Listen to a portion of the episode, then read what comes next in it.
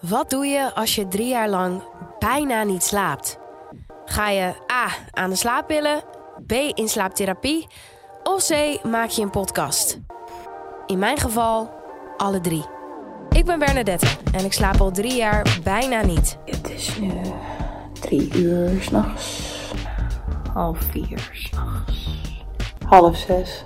Ik kan echt wel janken. Wat als je nacht na nacht wakker ligt? Hoe lang houd je dat vol?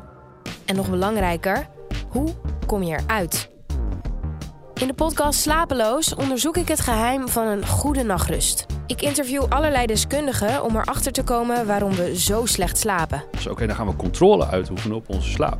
Maar met slaap werkt het zo niet. En wat we daaraan kunnen doen. Bestaat er dan zoiets als het geheim van een goede nachtrust? Ja, dat denk ik wel. Luister nu de podcast Slapeloos in jouw favoriete podcast-app.